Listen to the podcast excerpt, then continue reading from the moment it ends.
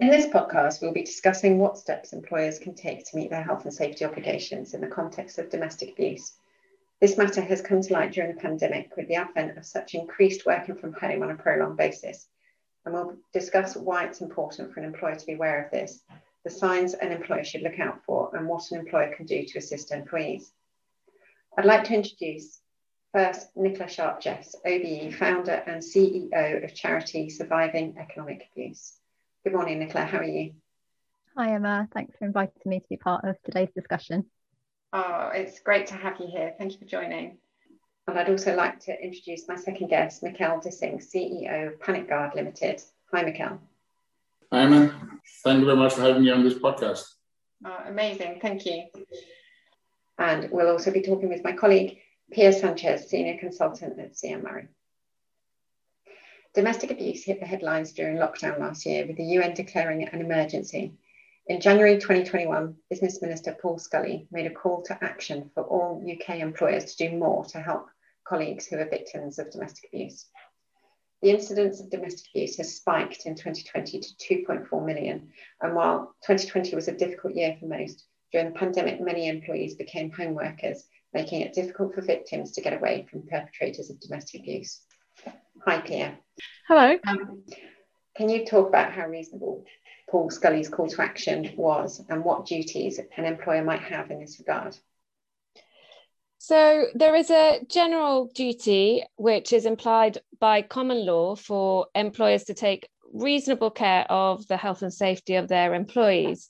And under statute, we have the Health and Safety at Work Act, which requires employers to ensure, so far as is reasonably practicable, the health and safety and the welfare of its employees. So these duties mean that the employer needs to take reasonable steps to look after the welfare, both mental and physical, of their staff. Um, in terms of how to comply with health and safety legislation, employers need to be proactive so take active steps rather than being reactive. And this would include supporting initiatives uh, that um, that help the physical and mental well-being of of employees. And domestic abuse at home is a part of this. So since March 2020, when the pandemic began, many of us have been working from home. And a lot of employers have introduce measures to not only look after their employees, but to build employee engagement and hopefully encourage staff retention. So we have seen measures to combat some of the difficulties of working from home, such as stress, loneliness, anxiety, um, the difficulty of drawing boundaries between home and work life. And some employers have increased their kind of one to ones with employees, for example, set up online yoga classes, uh, provided free counseling, etc., to to encourage um, and provide for a safe place of work. Employers have a duty to conduct risk assessments and the purpose of a risk assessment is to identify any hazards in the workplace and to put in place measures to minimize these. So, employers should be looking out for signs of domestic abuse and consult with employee representative bodies and trade unions to implement a policy to raise awareness of the issue and also to provide information to signpost um, where employees concerned about this can, can get help.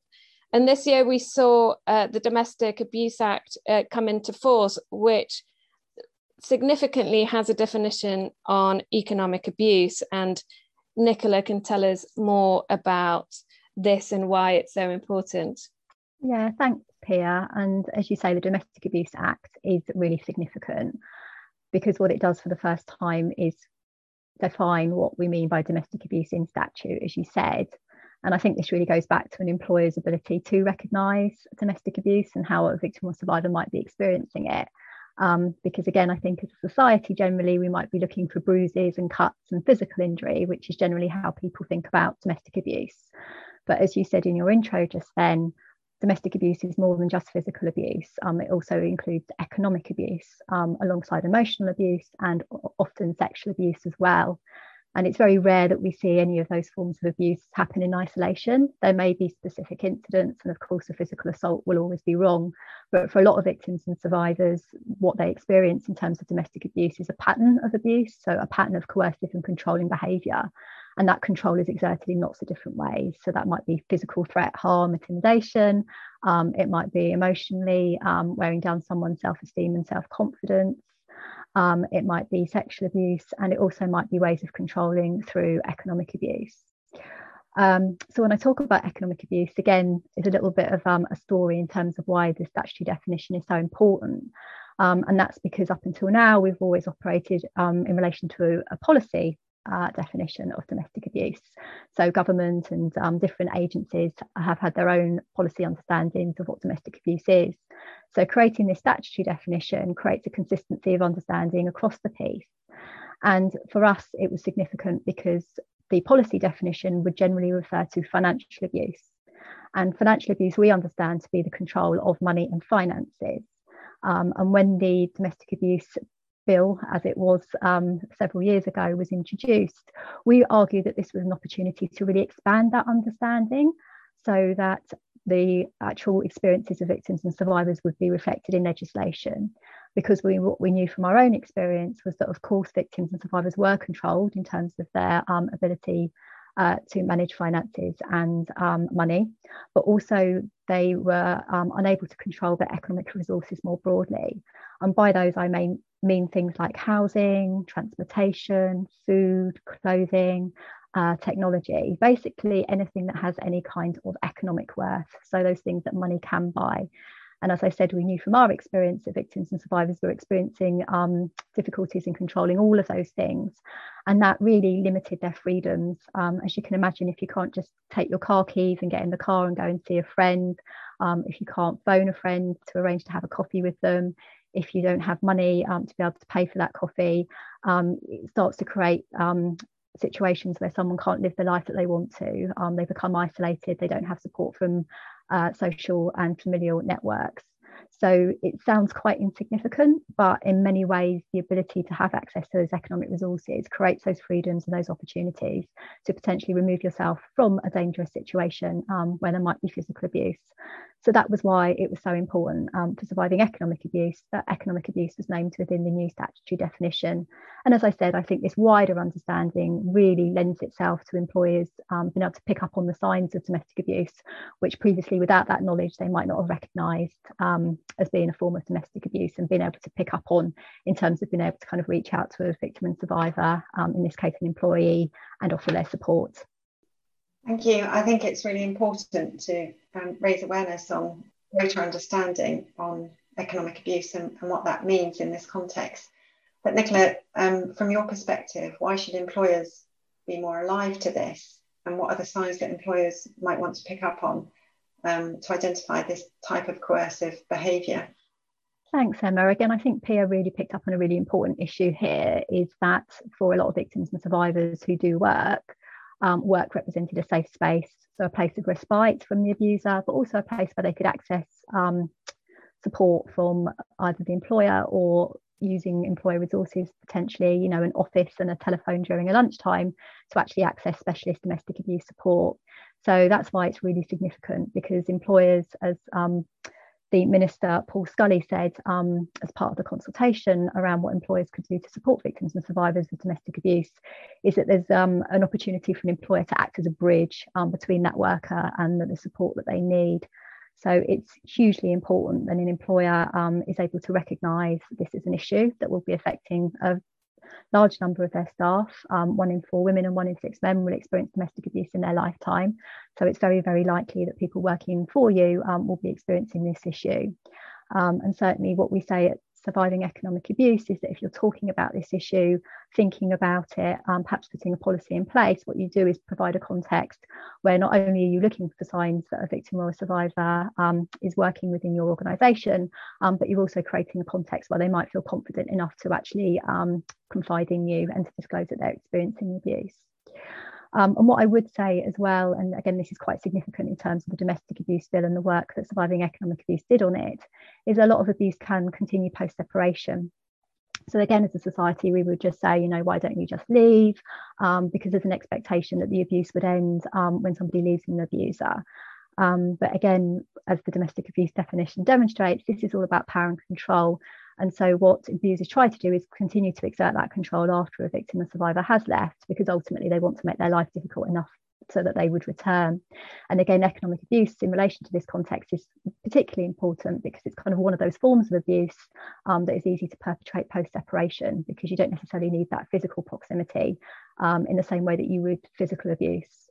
Um, but certainly, I know we'll go on to talk about stalking and other behaviours. And again, this is why it's really relevant to the workplace, um, because if the victim or survivor continues to work in the same place, having left an abuser, uh, the abuser knows where they are and they might do things like start hanging around, um, perhaps harassing colleagues, um, perhaps trying to gain access to the victim or survivor. So it's really important that we kind of recognise this in the round, as it were because it's going to be impacting every aspect of that person's life you know um, physical injury, the emotional impact, which could lead to things like sickness, absenteeism, being late, not being able to perform in the work context.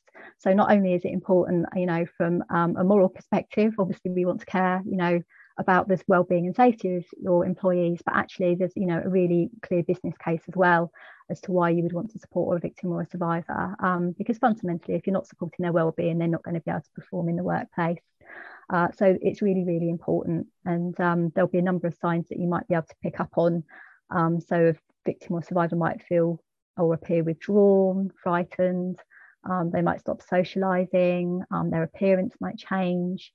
Um, they might also be indicating signs of economic abuse, so saying things perhaps like um, their partner's in control of the money, that they're struggling a little bit financially at the moment. There's lots of different ways in which um, an employer might be able to pick up someone's experiencing domestic abuse from the way they're presenting at work. So, as I say, just a real opportunity um, to kind of reach in to ask questions. You don't have to be direct, you can just say something along the lines of, you know what, I'm a bit worried about you. Is everything okay at home? Um, and as I say, also providing a context where a victim or survivor who might be struggling feels that actually they can talk to their employer and receive a supportive response if they need one. Thank you. Um, the figures that you just described are quite worrying, but also it's really helpful, I think, for employers and managers to be aware of the changes in somebody's characteristics, demeanour, and their general attitude for work may change as, as they become more deeply affected by this. I'm really delighted to um, now speak with Mikkel, who founded Panic Guard uh, as a means of assisting victims of domestic abuse. And Mikkel, I really welcome you to describe to our listeners what Panic Guard is and how it can protect victims of domestic violence. Yes, thank you. Um, firstly, again, thank you for having me on, on, on this podcast. I mean, essentially, I, I founded the Panic Guard a little over 10 years ago, but I know it's honestly it's with a simple focus of keeping people safe or women safe, particularly at all the all times. And quite frankly, where the kernel of the idea came from was one night I was driving someone home, a babysitter home, and it so happens to be the same, exactly the same hour, but unfortunate incident with Sarah Everard happened. I mean, literally within maybe 100 yards or so where the idea of Panic came from. But essentially what, what Panic is, it's a technology company, uh, and we try to use technology for good. Uh, that's literally what we try to do. And the essentially what we provided is a platform called Secure. Uh, that's secure with a set, by the way, in case you misspell it. But I mean, our, our platform is used you know, all over the world in 16 languages and, and so forth. But really, what it's about, it is to make sure that we cover as many angles as we possibly can. So we can't so much help with the so the uh, financial abuse uh, that we just talked, Nicola just talked about. But we we really around trying to get you help wherever you are, whenever you are. So in the simplest form is an app that sits in the phone, and it has direct access to the police uh, uh through a call center. We endorsed by the, for instance, Domestic Abuse Commission. Lots of police forces use us all over the place and it's branded in different guises. So you may have heard about Hollie Guard. It's a domestic charity that we work very closely with. They use our technology as well uh, to safeguard about 300,000 people here in the UK from domestic abuse and stalking. And you could you could think of it as a panic button, which it is, but much more than that. It's also about an ability for you to collect evidence, which is one of the hardest things, particularly when if you're being stalked, uh, to prove that your stalker is basically stalking you all the time. So all the evidence that's collected through our platform, our technology, is submissible, uh, admissible, sorry, uh, to the Crown Prosecution Services and approved by them. And that's also why the, the various police forces and the domestic abuse commissioners work with us, simply because it's a simple way for you as a victim of domestic abuse or in a vulnerable situation, you can report anonymously or not anonymously uh, all kinds of things that happen to you. And all those things basically builds up a record so that when it comes to court, you have a much stronger case of getting a stronger restraining order, or putting a person away. And now, for instance, right now we have three or four active investigations going on based on the evidence we collected. So that, that's in simple terms what it is. And obviously, everything we do is GDPR compliant. Uh, and we have users, uh, customers all the way from Savills and British Airways uh, down to housing associations to local charities. So it's, it's a very wide range of use cases here. But the fundamental thing is it's all around making it as easy and simple and effective as possible to help victims of domestic abuse and stalking. That's really that's that's all it's about. Now, that's really what we focus on from day one until today. Thank you. Some of the um, features of your um, app, I seem to recall, are, are, very unique and it allows domestic abuse to um, undertake the recordings of what might be happening in a very covert way. Do you want to just take two minutes to explain? Yes, of course. So uh, we record uh, evidence, if you like, in lots of different ways. For instance, if you set off an alert, uh, alert can be done either by shaking the phone, holding down a button, we have also wearable things and uh, so forth. And uh, and also we can detect if you have a let's say a car crash, a certain impact or you fall or something like that, we can set up alerts for you. What happens then is that we record in real time audio and video. Obviously, everything is geotagged and timestamped, so we know exactly where and when and by who it was recorded. And what's important also to stress here that none of the evidence is stored on the device, it's all stored in secure cloud because there are situations in which there's coercion or control by domestic abuse, uh, domestic abuser, sorry, uh, he or she may want to control your phone. And if they look at the phone, there'll be no evidence there at all. Uh, and so, so they can't just delete it should they want to. Uh, another feature, I think the one you talk about is uh, in the app, you easily go in and report anything that's happened to you. We have a whole, whole uh, range of categories that you can choose from. Um, and then you, you you can attach pictures. Let's say you've been abused again, or you, there, there, there's something going on, or he smashed the window, whatever it happens to be. All that uh, is comes in in a very nice and simply uh, digestible form, uh, and it creates like, almost like a diary for you. So, so that should you ever go to the local police force and trying to get a restraining order, you can, you can literally show you, let's call it a diary for argument's sake, what's happened over the last week, two weeks, three weeks, and it, that makes it a lot easier to get convictions and uh, and essentially uh, higher and stronger conviction rates, which we have proven on over over the many ten years we've been here. Thank you. And um, you mentioned that you'd worked with um, certain employers are already working with your app. How, how does the employer support that? It's, um, I mean, they do it differently. Not, not all employers are the same, of course. But generally speaking, they do what's called an enterprise license. They buy uh, X number of licenses. They can then think about like a voucher card almost, like a scratch card. So, so that you can go out, uh, so you make that uh, service available to your entire staff, and you can either recommend it or someone can just come up to, let's say, the HR man and say, I would like to participate in this. And then anonymously, they'll be sent a link or, or, or given a voucher code, and then simply just download the app, put the code in, and then just like that, they have direct access uh, to the police forces and ambulance services and so forth. So it's normally a central HR department that will buy, and they'll then distribute it out rather than um, uh, telling everybody, because it's obviously very hard to ask someone if a victim of domestic abuse is being asked, are you being, uh, are you under domestic abuse?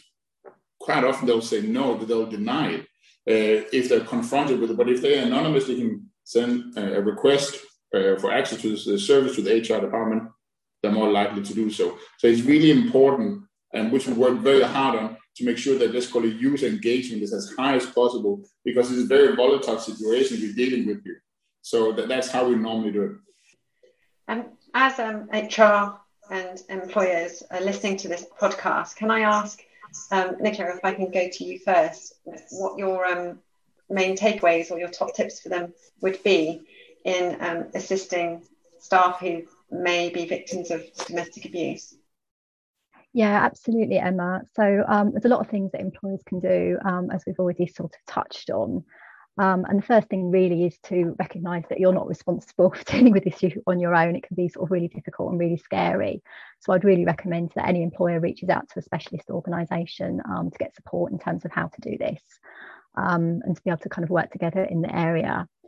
And probably a really important thing to do is actually start by training staff um, around domestic abuse and what it is. Um, so perhaps sort of HR kind of line managers, uh, just so people you know do understand the definition um, and what to look for um, and what signs might look like as I said, really important as well, that kind of invitation to tell. So if you're in a situation where you could create a domestic abuse policy, you know, that's a really um, strong sign to either a prospective employee or someone who's with you currently um, that actually this is something that the organisation takes seriously and that there is a process in place, um, you know, if this is something that they are experiencing, um, either to disclose um, or, you know, if something happens and it becomes, you know, very clear, perhaps an abuser turns up at the workplace, for example, um, there's kind of a framework within which that might be responded to. Um, I suppose it's also worth mentioning, of course, that you know you're going to be employing perpetrators as well as victims, um, and also a lot of people do meet at work. So you know to have a framework and a policy is actually quite important if you're in the situation where you'd also be trying to manage two employees, um, you know perhaps one who's perpetrating the abuse and you know the impact that might have in terms of you know reputation of the firm, etc. Um, so you know having something formal in place, I think, is really important to be able to um, respond to lots of different scenarios like that.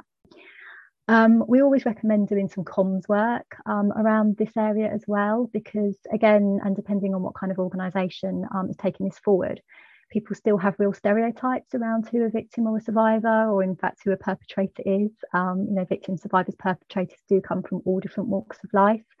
And quite often, again, when you start talking about this issue or perhaps introducing training, you find a lot of people feel safe to disclose that that might have been one of their experiences for the first time, not something that they've talked to you about before.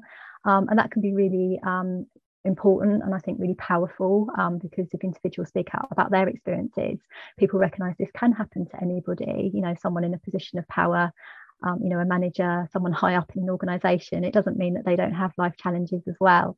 So it can really encourage and give people confidence um, also to kind of share their experiences and to perhaps identify their experiences, perhaps for the first time as domestic abuse. So that's really important as well.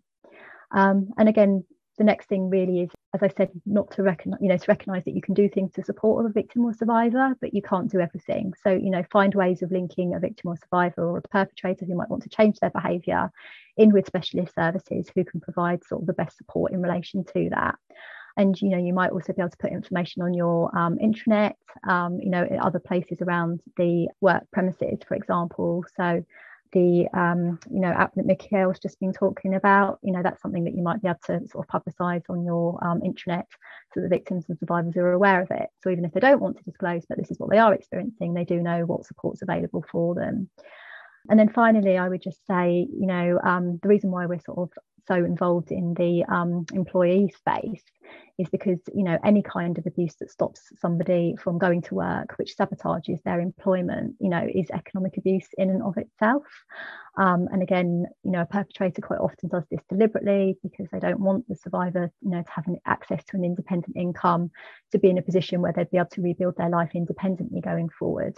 Um, so anything you can do as an employee uh, to make things um, easier for an employee is really important. Again so we've worked with a lot of firms, you know, who put real practical support in place, you know, so flexibility to go to the police and make a report, flexibility to attend court um, appearances, um, psychological support, so perhaps, you know, some counselling via an employee assistance programme.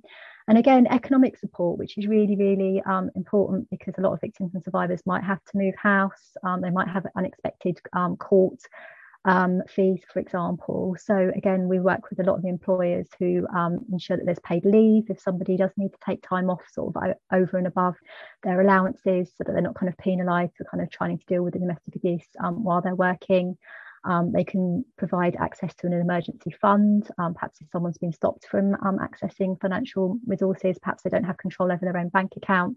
You know, emergency money can be made available by an employer, which makes a huge difference. And certainly, you know, during COVID, a lot of employers were thinking about offering safe accommodation for those who might need to flee and might not be able to go to um, a women's refuge or a hotel because of some of the difficulties in accessing um, that kind of housing at this time. So there's just so much um, that an employer can do to make a real difference. Um, and I just end by saying as well that for anyone who's kind of outwardly facing in terms of what their business does, um, you know, it's important to recognise that customers, clients might similarly be experiencing domestic abuse. In fact, I say most likely will be experiencing domestic abuse. So again, if you're going to look after your employees, um, there's a recognition that they might themselves have to support somebody um, you know, in that situation. Um, so it's really important that we would we would say to really put an equal emphasis on supporting both your colleagues, but you know, your customers or your clients, because it's only by sort of supporting everyone that you know we can make sure that everyone is well.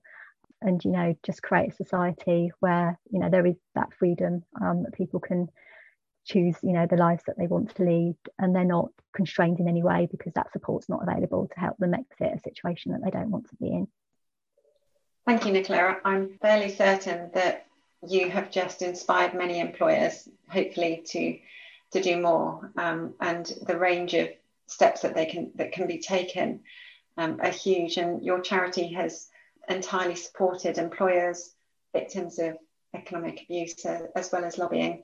Uh, and the, the change in the law is very welcome at this stage. So thank you very much for taking the time to run through all of that um, in a nutshell for us.